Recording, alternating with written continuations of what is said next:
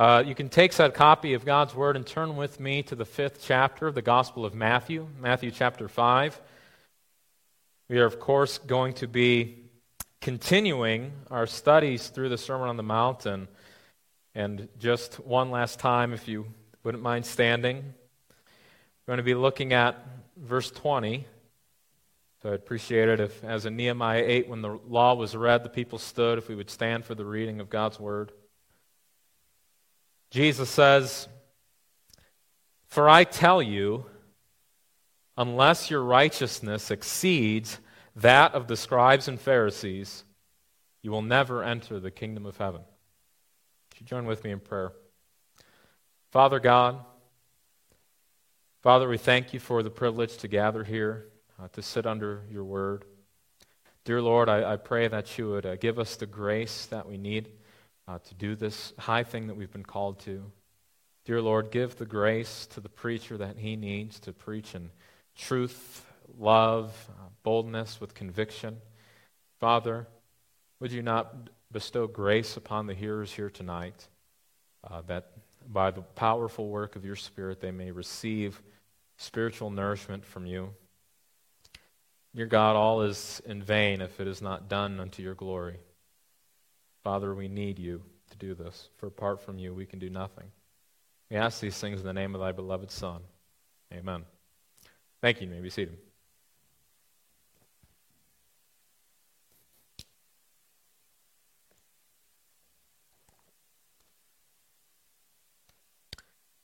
A word that is seldom used in our modern vocabulary, and I think this is sad, is, is the word righteousness.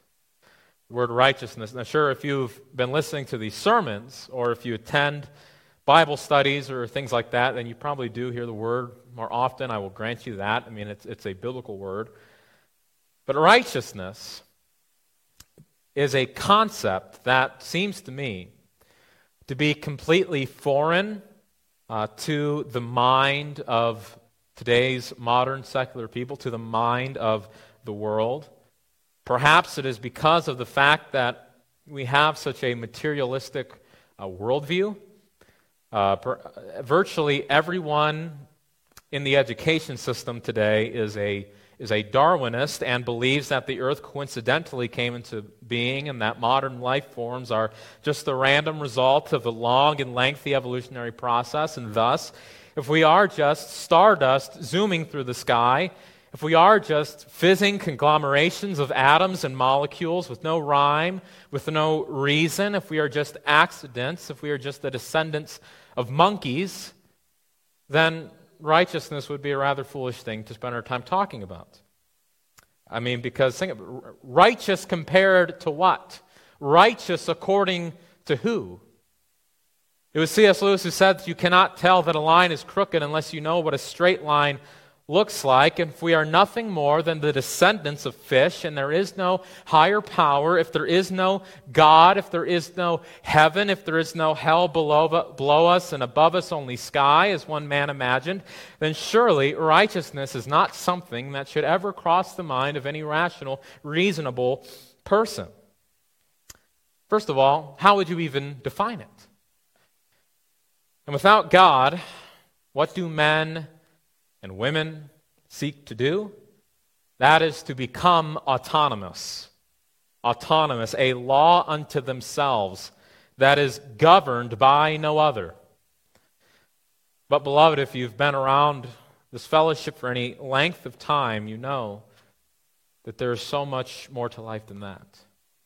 Uh, uh we, we know better that. We know that Jesus Christ, the one who created us, who formed us, knit us together in our mother's wombs, the one who predicted his own death, burial, resurrection, and accomplished it, that, that very specific Jesus, he said, Blessed are those who hunger and thirst for righteousness. Blessed are those who hunger and thirst for righteousness, for they shall be satisfied. The fact of the matter is that there is a God in heaven, Yahweh. He has created us all. Every beat of your heart, every breath of your mouth comes from Him, and He has written the work of His law on your heart, and He commands all men everywhere to repent and to believe in Him and to obey Him and to truly live righteously. That is as He defines it. And so tonight we continue our study through the Sermon on the Mount, and we will be looking at at various forms of righteousness and the kind of righteousness that God requires and how it is that you you can attain it. Uh, because this is a gift that is being offered. This verse, verse 20, serves as a transition in the sermon just to deal with the literature here. Uh, in verses 17 through 19, Jesus has been establishing and making very clear the fact that he has not come to abolish the law, but rather he upholds the law, he defends the law as good.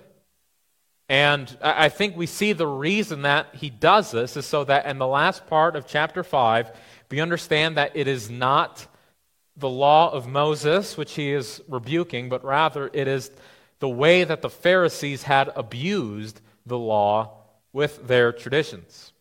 In our last sermon, we spoke about the goodness. We spoke about the perpetuity of the law. That is, that the law uh, continues to be relevant, although it is in a new sense, uh, in a different way than it was for the Old Covenant people. The law still remains relevant for us. And, and one of the things that I mentioned in that last sermon was what we would call the third use of the law. The third use of the law, as a reminder of what that is, it is that when we as Christians are saved by grace alone, through faith alone, of no work of our own, the powerful working of the Holy Spirit who creates faith within us, who creates faith in your heart, so that it is a gift to Him, we then, as new creations in Christ, seek to obey Christ. And so we can use the law, when interpreted appropriately, to see how it is that God would have me live before others. And as a brief reminder, I'll tell you right now the, what are the first and second greatest commandments? Love Lord your God with all your heart, soul, mind, and strength. The second is like unto it to love your neighbor as you love yourself. God is very, very concerned with not only that we love him, but he is concerned that we love other people.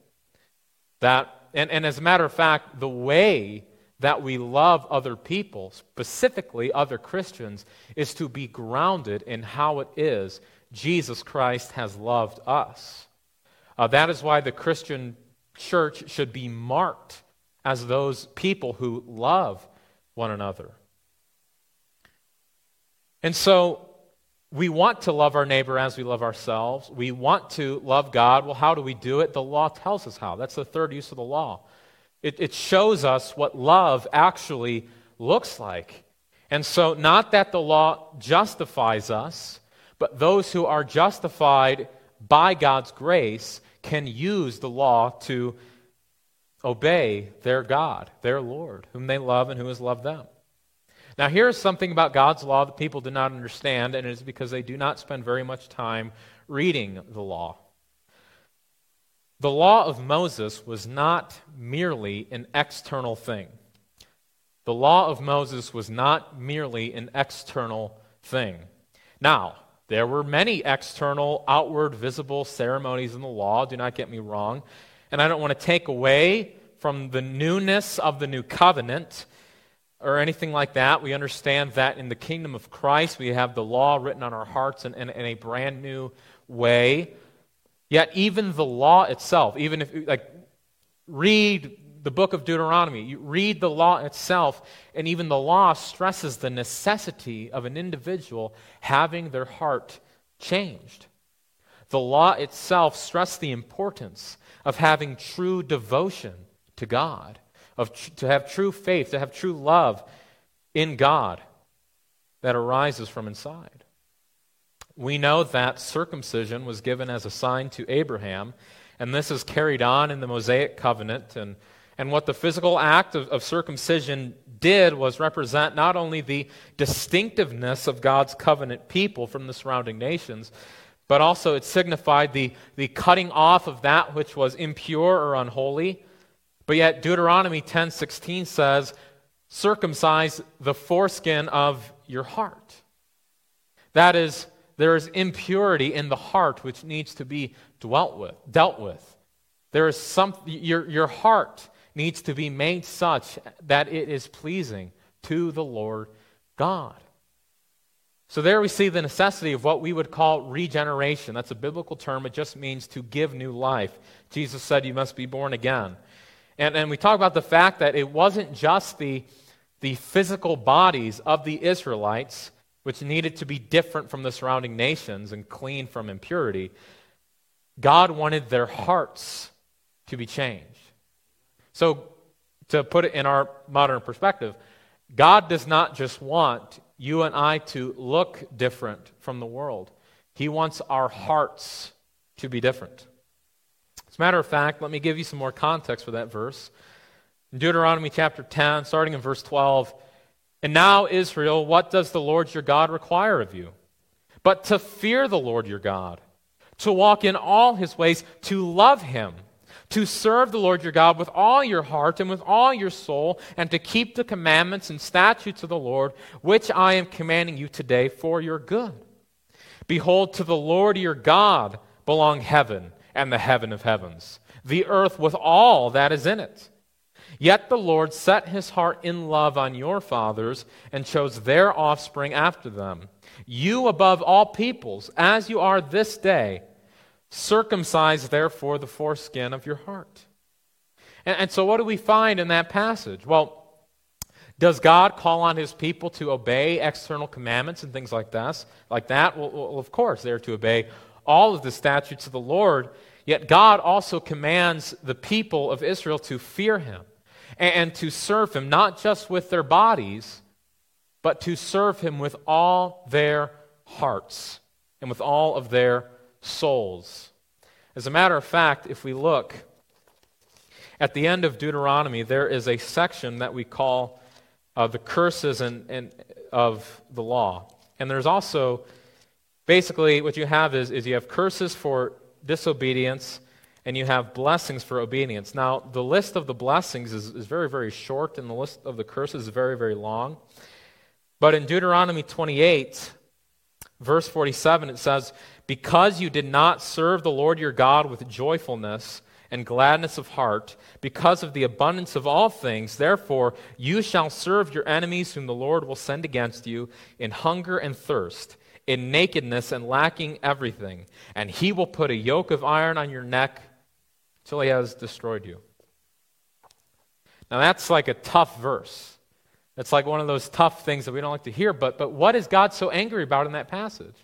Not just that the people would disobey him, but that they would not serve him with joyfulness and gladness of heart.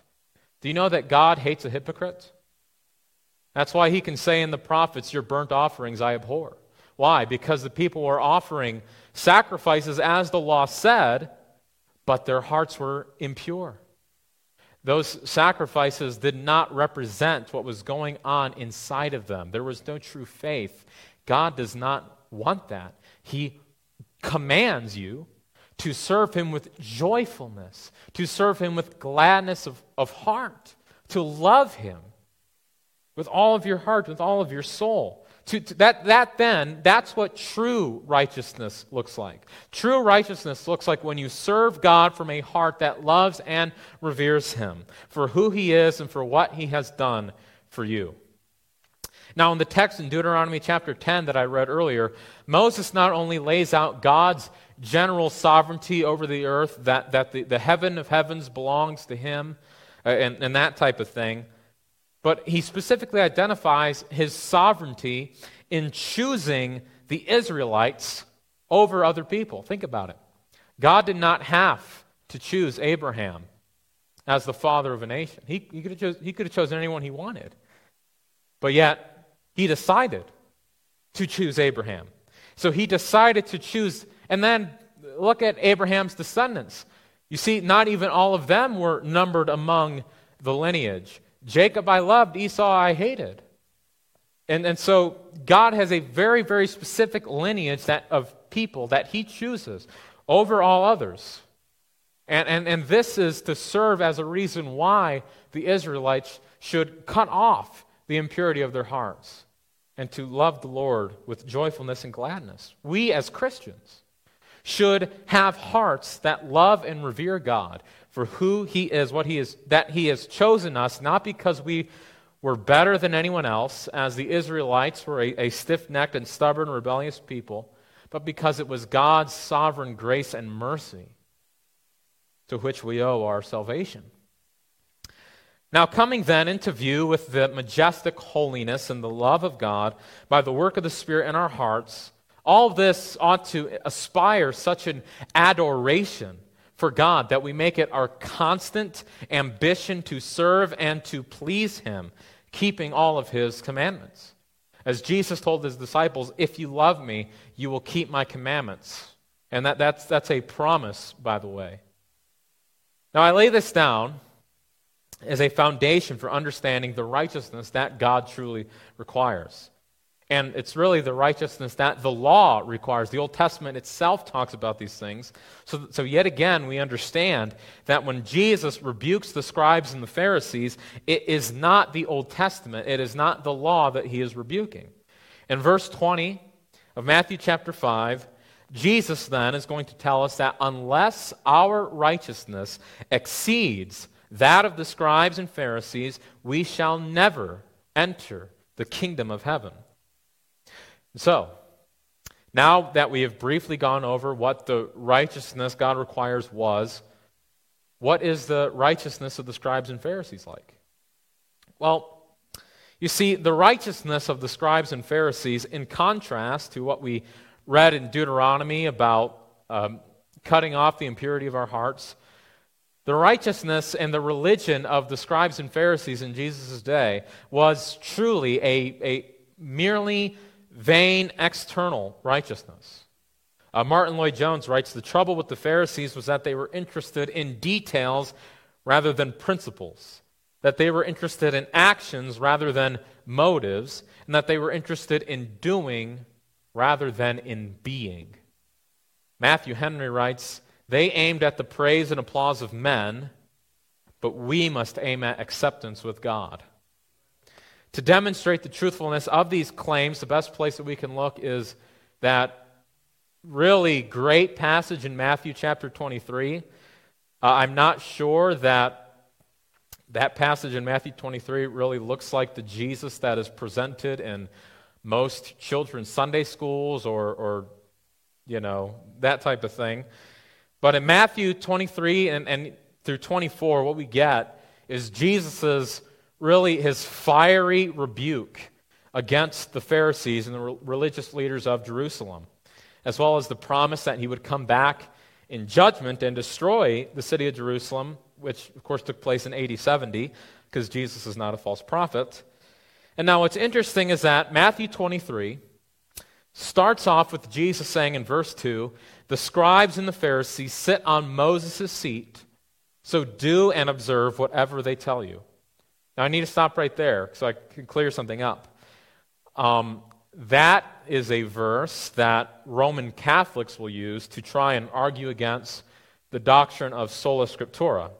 Now, how do they do that? Well, the argument is that there is no seat of Moses in the Old Testament, but what this is is a divine tradition that was passed down and so Jesus is telling people to believe all tra- divine traditions uh, that were passed down by the scribes and Pharisees. And then the Roman Catholic will say, and you too need to believe all the traditions that have been passed down by the Roman Catholic Church. Well, here's a problem with that.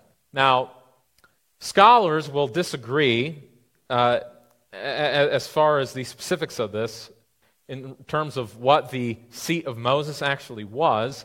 Uh, some think that Jesus was just using a sort of figure of speech here, but what I would say is a more compelling theory based upon some archaeological evidence that we have is that the seat of Moses was an actual seat in the synagogue where the teacher would sit and read from the scriptures.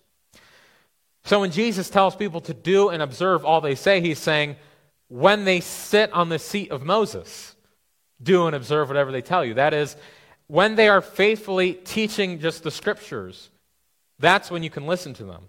Uh, he, he, is not saying to obey whatever it is that comes out of their mouth. As a matter of fact, in other parts of the New Testament, Jesus rebukes the Pharisees for advancing their traditions to the same level as Scripture.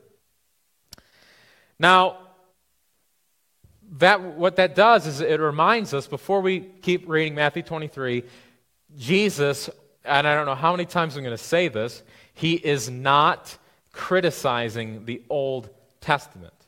Okay, he's, he's, he's not. He upholds, he affirms the goodness of the law, but he is still going to push this criticism against the Pharisees. And in verse 23, Jesus says, Woe to you, scribes and Pharisees, hypocrites! For you tithe mint and dill and cumin, and have neglected the weightier matters of the law justice and mercy and faithfulness. These you ought to have done without neglecting the others. Verse 25, he says, Woe to you, scribes and Pharisees, hypocrites! For you clean the outside of the cup and the plate, but inside they are full of greed and self indulgence. You blind Pharisee, first clean the inside of the cup and the plate, that the outside may also may be clean. Verse 27 Woe to you, scribes and Pharisees, hypocrites! For you are like whitewashed tombs, which outwardly appear beautiful, but within are full of dead men's bones and all uncleanness. And then verse 28 So you also outwardly appear righteous to others, but within you are full of hypocrisy and lawlessness. What is he condemning there? The hypocritical nature of their entire religion. That on the outside, they, they, they looked good. I, I mean, they kept up with the best of them. But what was going on in their hearts? Hypocrisy, lawlessness. You see very plainly that it, it, it, does no good for you to look good before others. It does no good for you to, to just simply do things. Your heart needs to be changed. You see, that there is the crown jewel of the Pharisaical religion all of this emphasis on outward appearances, yet no emphasis on inward conformity to the will of God. Jesus says that unless our righteousness exceeds this, you will never enter the kingdom of heaven. Let us all then examine ourselves. Let us all look into our own hearts and ask the question well, what does my religion look like? What does my spiritual life look like?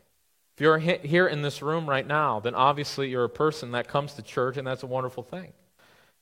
Uh, but remember, Judas literally ate dinner with Jesus Christ himself. And as a matter of fact, when Jesus announced to his disciples that one of them was going to betray him, what did they ask? They all of them, they said, Is it I, Lord? Is it I?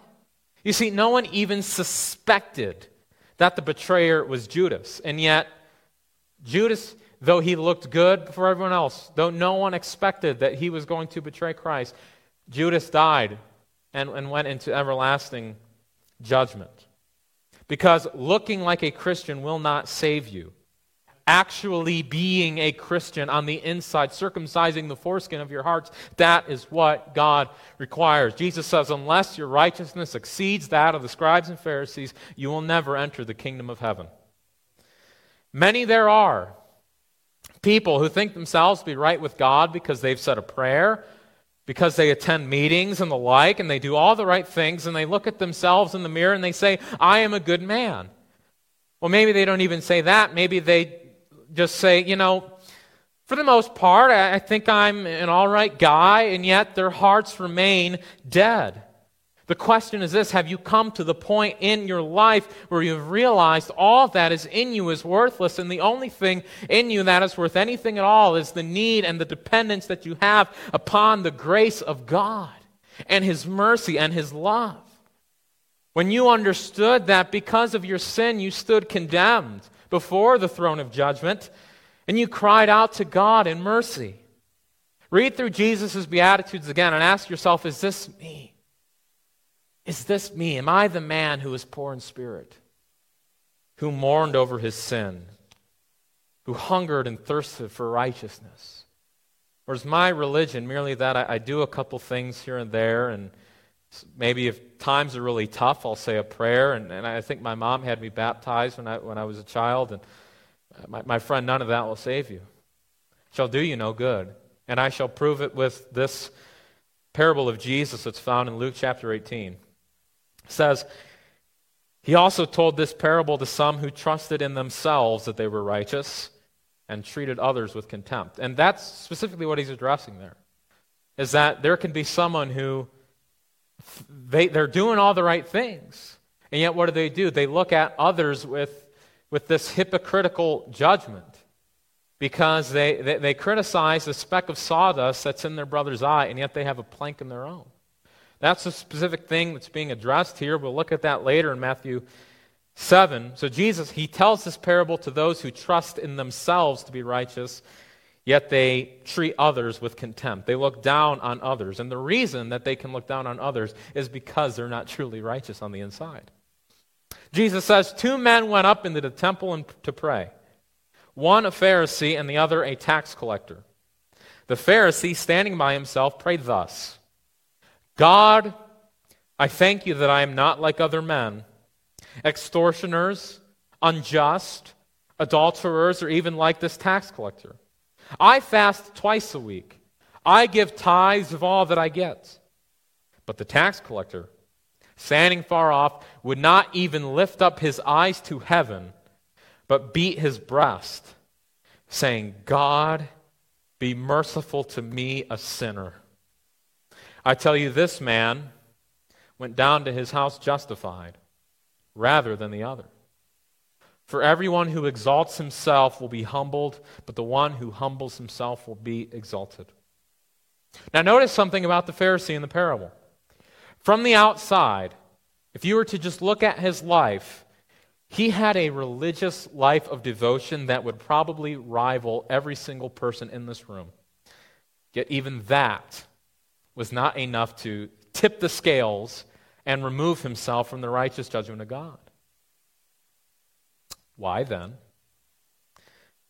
Why then do so many people who don't even meet that level then look at themselves. They don't even do what the Pharisee did. They don't even go as far as he did. They don't even try to look religious. They don't even try to look good. And yet they rest contented within their hearts that all is okay. And I was talking with another minister one time, and him and I came to this incredible realization. We realized that no one goes to hell anymore. We, it doesn't matter who it is, where they were, what they did, what their lives looked like. Every funeral we've ever been to, no matter, no matter who it was, we heard a message about how that person was happy in heaven, whether, whether they were Christian or not. And beloved, we can't do this, it'll destroy you. It'll destroy you. You must understand that your righteousness must exceed that of the scribes and Pharisees to enter into the kingdom of heaven. Yes, the Pharisee who fasted twice a week, who tithed all that he had, who was often in prayer, their righteousness was insufficient. You must go beyond. You must be planted on higher ground. You must be planted on a firm foundation. You need true righteousness.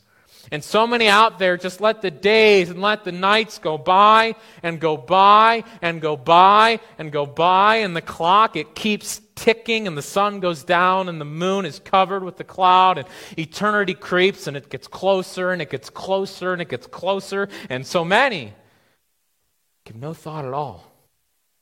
They have their entertainment, they have their possessions, and thus, why should they be concerned with where they're headed? Little do they know, but yet, if they did know, would they even care? Beloved, you must be sure that you've acquired a righteousness that exceeds that of the scribes and Pharisees.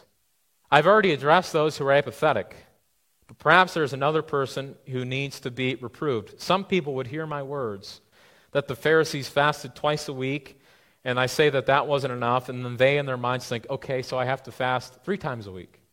Well, no, uh, that, that's, that's not it either. Because Christianity is not about doing things to earn favor with God. It's not about doing more and more things so that you think you can appease God's justice. These past two sermons, we've talked an awful lot about the law of Moses. Well, do you know what the law of Moses required for sin? A blood sacrifice. A blood sacrifice. Now then, if the Spirit is working in your heart. You may be crying out, well, what then can I do to be saved? What then can I do to be saved? A, a, Philippian jailer once asked that question. There were two men of God there. And they replied, Believe in the Lord Jesus, and you will be saved, you and your household. You must believe the gospel. You must believe that God the Son took your place on the cross of Calvary, that he died, was buried, and rose again, that whoever believes in him might have eternal life. That that's how you acquire true righteousness. 2 Corinthians 5:21 For our sake he made him to be sin who knew no sin so that in him we might become the righteousness of God. It's what we call the great exchange. We give our sin to Christ and he gives his righteousness to us. God the Father treats Jesus on the cross as though he had committed my sin. God treats me like I lived Jesus' perfect life and it is by our faith. It is by our faith, it is not by works, it is by our faith that Christ's righteousness is, is given and is imputed to us. Some people don't understand faith. Some people don't understand faith. Some people think that faith is like this good thing that you do which, which earns God's favor. But that's not the case. Uh, the fact that you believe the gospel does not make you any more favorable to God and then he like decides to forgive you. But what happens is God grants you faith. Faith is the gift of God, says Ephesians 2.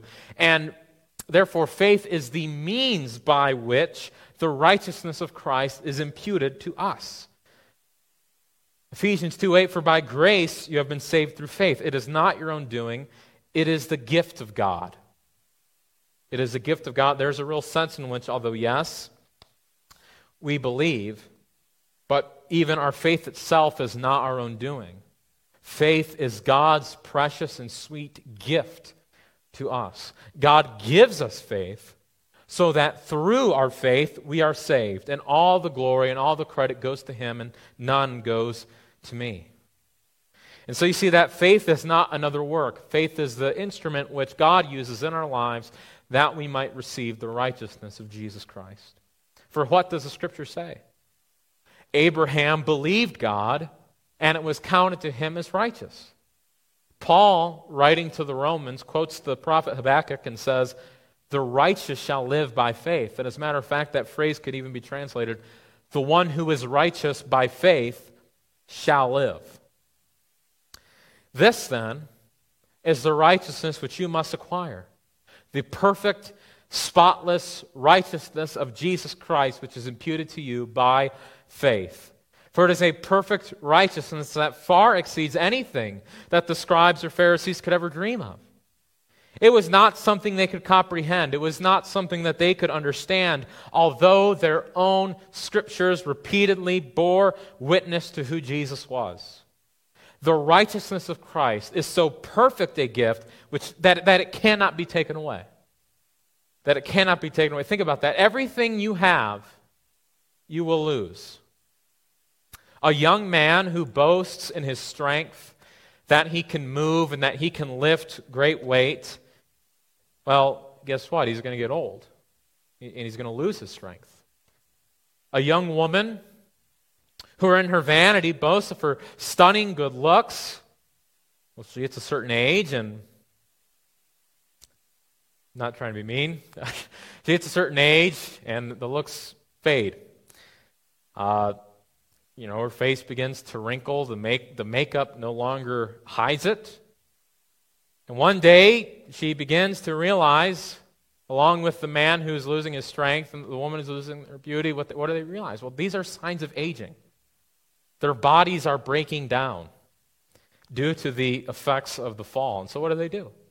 Well, they begin to, okay, my strength, my looks, that they're going to go away, but, but maybe if I cling to my possessions and, and my things and, and how many things that I have or my wealth. And so they try and they try and they try to amass wealth and make their existence on earth all the more pleasurable. But then they die and it all goes away. The government, the banks, they come in, they, they dry up all their belongings, all the money, and, and then it's, it's just it's gone. It's like if you hear my voice right now, it means that you're alive. If you're alive right now, it means, well, one day you're going to die. Uh, and I ask you, what will matter on that day? You may have gained many things in your life. But the main thing you should have been concerned about is the one gift that can never be taken away. And I promise you right now that if you acquire it, it will never go away. That is the righteousness of Jesus Christ. It is a perfect gift. It is an eternal gift. It is not perishing like the things of this world. It is not vanity. It is worth far more than you could ever buy or sell. If you have the righteousness of Christ, I promise you this right now. When you die, you will go to meet him. And those other things, they just won't matter anymore. So then, call, uh, the call that is upon all of us tonight is this to believe. Believe in Jesus Christ. Believe in his name, believe in his gospel, thou shalt be saved. Now, here's the thing about Christians when God saves them, he saves them from their sin. He makes them righteous in two ways. The first way is what we've already discussed, the, the gift of Christ's righteousness to us, but the other is that he, he will make you live a righteous life. We call this sanctification, we can call this Christian righteousness.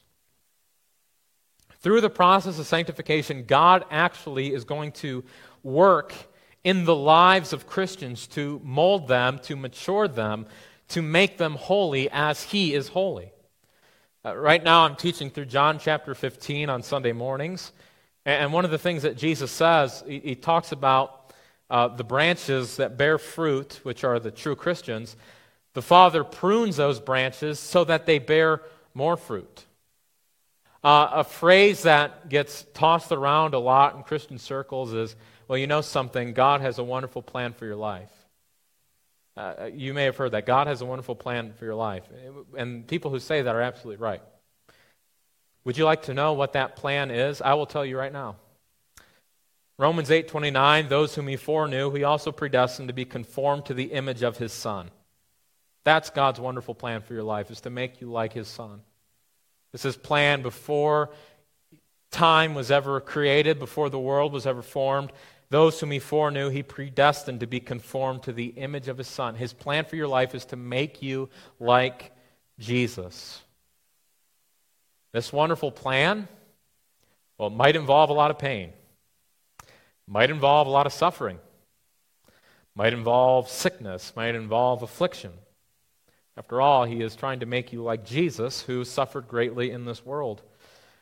But that is his plan for you. Now, if, if, if that does not sound appealing to you, if you wanted me to tell you that his wonderful plan was that you would be happy, healthy, wealthy, and wise, and all, all these different things, well, you never spent much time reading your Bible because if you did, you would know that the Son of Man had nowhere to rest his head, although the birds of the air had nests and foxes had holes.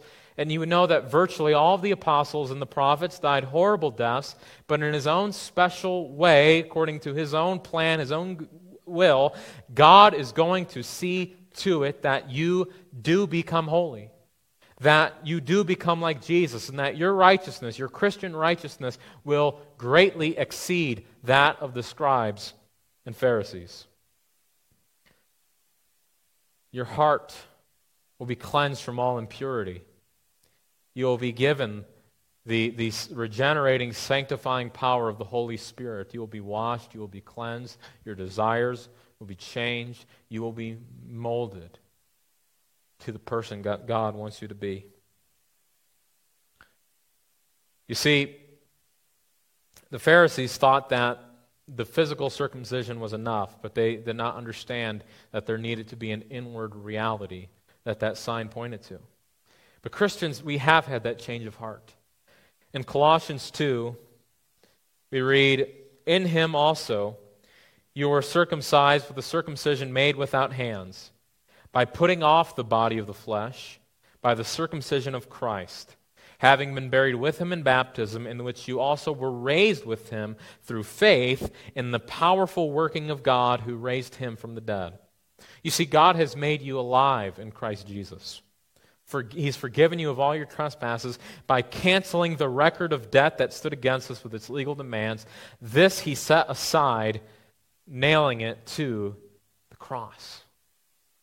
And, and, and now that you are free from your sin, God will equip you to use that freedom to serve Him with joyfulness and with gladness from the changed heart that you have received. Your worship of God and your obedience to God will not be a merely external show like that of the Pharisees, but it will be true holiness without which the Bible says no one shall see the Lord. True righteousness like that of Jesus Christ himself.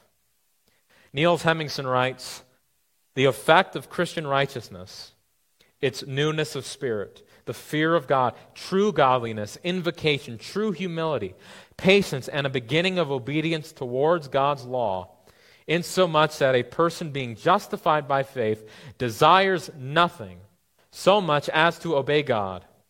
To be brief, his chief pleasure is in the law of the Lord after he, makes no, after he knows that damnation is taken away by Christ's merit. You see, some people have this idea that, well, I'm just going to say a prayer uh, get saved, like my ticket's punched, I'm going to heaven, I don't have to worry about it anymore. But that's, that's not how it is. God has begun a good work in you if you're a Christian, and He is going to see to it that that work will be brought out to completion. He has a plan for you in this world. He has a plan for you in this life, and it is to serve His kingdom. It is to be the salt of the earth, to be the light of the world, to be a peacemaker among men to bring glory to your Father who is in heaven. That's, that's our priority. That's, that's our focus. Earlier, I, I quoted from Ephesians 2 8, but what's sad is that people often neglect to read the verse that come after it, so we'll, we'll, we'll do that. In Ephesians 2 8 through 10, Paul writes, For by grace you have been saved through faith. And this is not your own doing. It is the gift of God, not a result of work, so that no one may boast.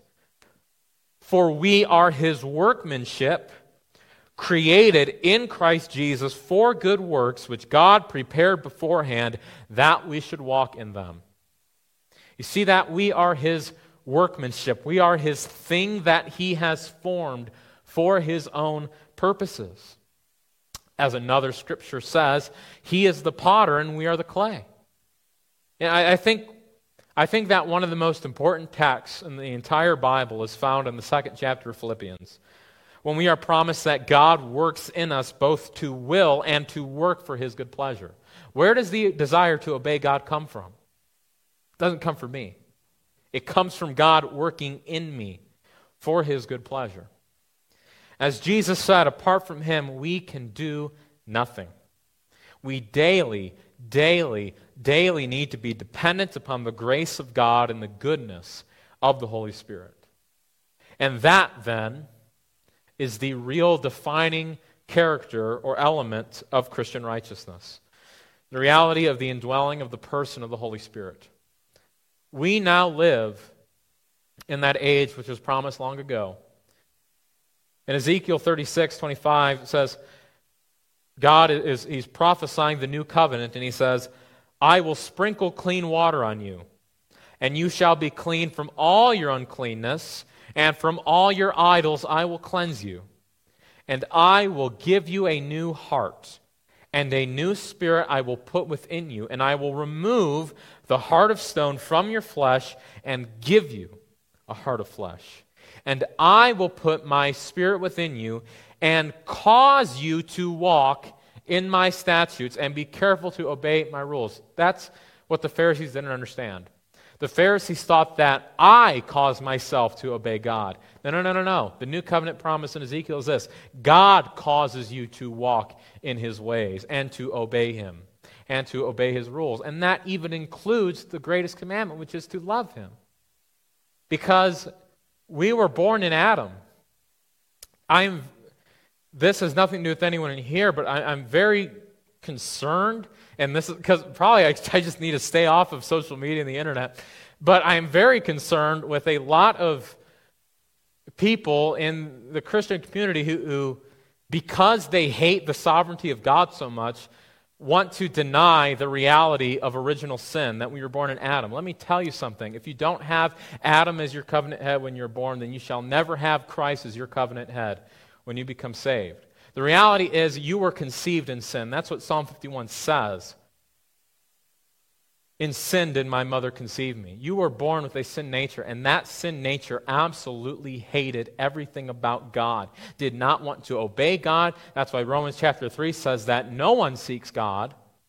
And so you need to understand that if you do seek God, the reason that Jesus can say, Seek and ye shall find, is because you're seeking because He's given you the grace. And if He has given you the grace to seek Him, well, guess what? He who has began a good work in you is not going to abandon it, but He not only gives you the grace to seek Him, but when you do seek Him, you have rest. Why you can say, Come unto me, all ye who are weary and heavy laden, and I will give you rest. My yoke is easy, my burden is light. Why? Because He's done it all. He's the one who's doing all the work. And so, if that is the case, that God has given us a new heart, if He's given us a heart of flesh, if He's put His Spirit within us, and He is causing us to walk in His statutes and obey His rules, our lives should look like those things are true. I, mean, should we not then, after receiving the perfect righteousness of Christ, his gift to us, a precious gift that, shall, that no one can take away, should we not, after receiving that, have a, live a life that far exceeds the righteousness of the scribes and Pharisees? You see, here's the thing they were religious yet unregenerate. Christians are religious and regenerate. So, should we not then from the bottom of our hearts have a burning and insatiable desire to please God?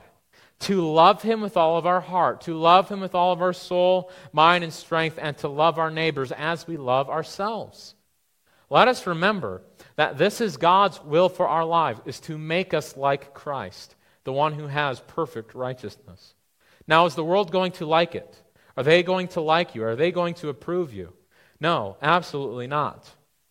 They will ridicule you. They will revile you. They will persecute you and utter all kinds of evil against you falsely on Jesus' account. And if you don't like that, all I did was quote verse 11. But, dearly beloved, learn to grow content within your heart on that matter. That you may be ostracized, that you may be separated from the world. Let it bring you rejoicing. Because understand this, as James says, whoever wishes to be a friend of the world makes himself an enemy of God. And if you are a true Christian, you will begin to stop doing all those things that you do just to fit in, just so that you can be socially acceptable. You will stand up. You will be loud. You will be bold for the truth and for righteousness. And your confidence will be unshaking. And your confidence will be unmoving. Why? Because your fide, confidence, means with faith, confide, your fide, your faith, is in Christ.